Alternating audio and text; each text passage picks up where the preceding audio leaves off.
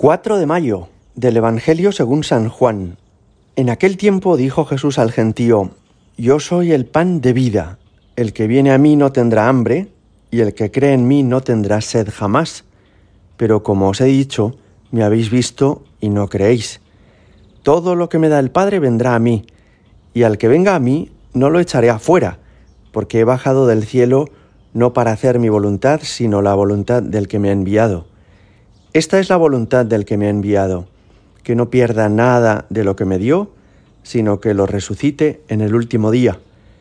Esta es la voluntad de mi Padre, que todo el que ve al Hijo y cree en Él tenga vida eterna, y yo lo resucitaré en el último día. Palabra del Señor. Los regalos consolidan la amistad entre las personas. Por eso nos intercambiamos dones, uno podría comprarse muchas cosas por sí solo, pero hace mucha más ilusión cuando alguien se ha acordado de ti y te lo ha traído y ha hecho el esfuerzo de ir a comprarlo. Y es que mediante el regalo, nuestros amigos nos están diciendo, lo que es mío te pertenece también a ti. Lo que es mío es el signo de nuestra unión. Te lo entrego. De alguna forma me estoy entregando en esto que te regalo, sea un disco, un libro o lo que sea. Fijaos, si todos los regalos pueden hacer crecer la amistad, hay un regalo sobre todos ellos que mm, debemos a una persona, que es el don, el regalo de nuestra vida. Nuestros padres, nuestra madre, nos ha entregado la vida. No nos dio una cosa, un obsequio, un detalle, sino que nos dio la posibilidad de existir. Nos entregó el don mismo de la vida.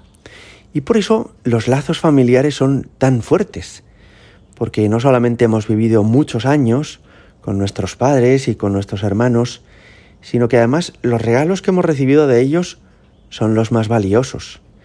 Es el regalo de habernos acompañado cuando éramos débiles y pequeños o estábamos enfermos.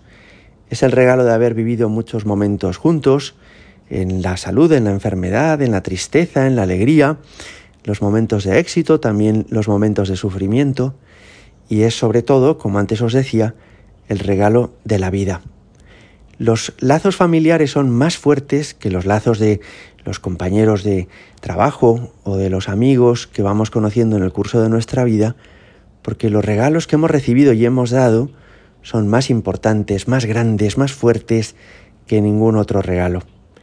Pues bien, hoy Jesús nos ayuda a entender que Él quiere tener con nosotros una relación aún más fuerte que la que tenemos con nuestros familiares.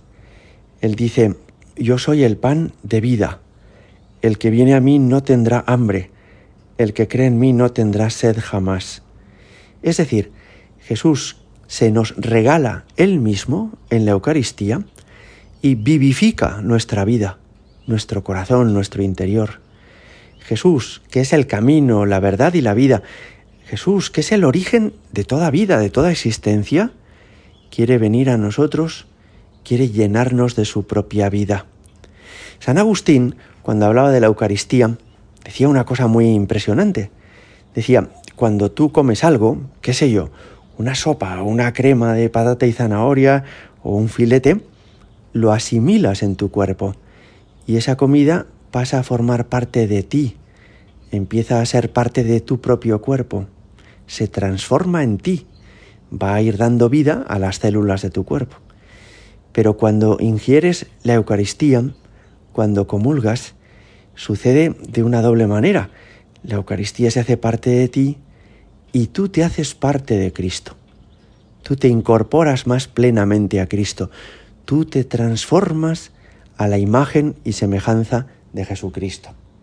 Es impresionante esto porque quiere decir que cada vez que comulgamos nos unimos más al Señor y nos vamos identificando con Él. Los cristianos, la Iglesia, somos miembros del cuerpo de Cristo. Y con el paso de los años, cuanto más recibimos a Jesús y más vamos transformándonos interiormente a su estilo, a su manera, con alegría y humildad, con caridad y esperanza, tanto más nos vamos uniendo a Él. Fijaos, también decía el Señor que el que come su carne no tendrá hambre, que el que cree en Él no tendrá sed. No se refiere naturalmente a la sed corporal y al hambre corporal, pero es una imagen preciosa. La sed no solamente puede ser corporal, sed de los labios, sed de la lengua, sino que hay personas que tienen sed de conocimiento, que tienen sed de poder pues encontrar buenos amigos o sed de poder descansar después de una época que ha sido muy intensa en su trabajo. La sed es, por tanto, un anhelo profundo, no solamente la necesidad de beber, ¿no? Y todos tenemos anhelos profundos, deseos muy arraigados de ser felices, de que nuestra vida tenga sentido, de estar contentos, de que tengan valor nuestros esfuerzos y sacrificios. Es en este sentido en el que Jesús dice, el que viene a mí no tendrá hambre, el que cree en mí no tendrá sed jamás. Es decir, que Él viene a satisfacer plenamente los anhelos más profundos de nuestro corazón, nuestras necesidades más profundas, más arraigadas. En este día vamos a pedirle a Jesús que valoremos cada vez más la Eucaristía. Estamos en el tiempo de la Pascua en el que celebramos que Jesús ha resucitado, que vive para siempre, y si vive en todas partes y está presente en el mundo entero, lo está de modo eminente, con más fuerza que en ningún otro lugar, en este sacramento de la Eucaristía, que nos alimenta, que nos transforma en Él, que satisface plenamente nuestras necesidades más profundas. Gloria al Padre y al Hijo y al Espíritu Santo, como era en el principio, ahora y siempre y por los siglos de los siglos. Amén.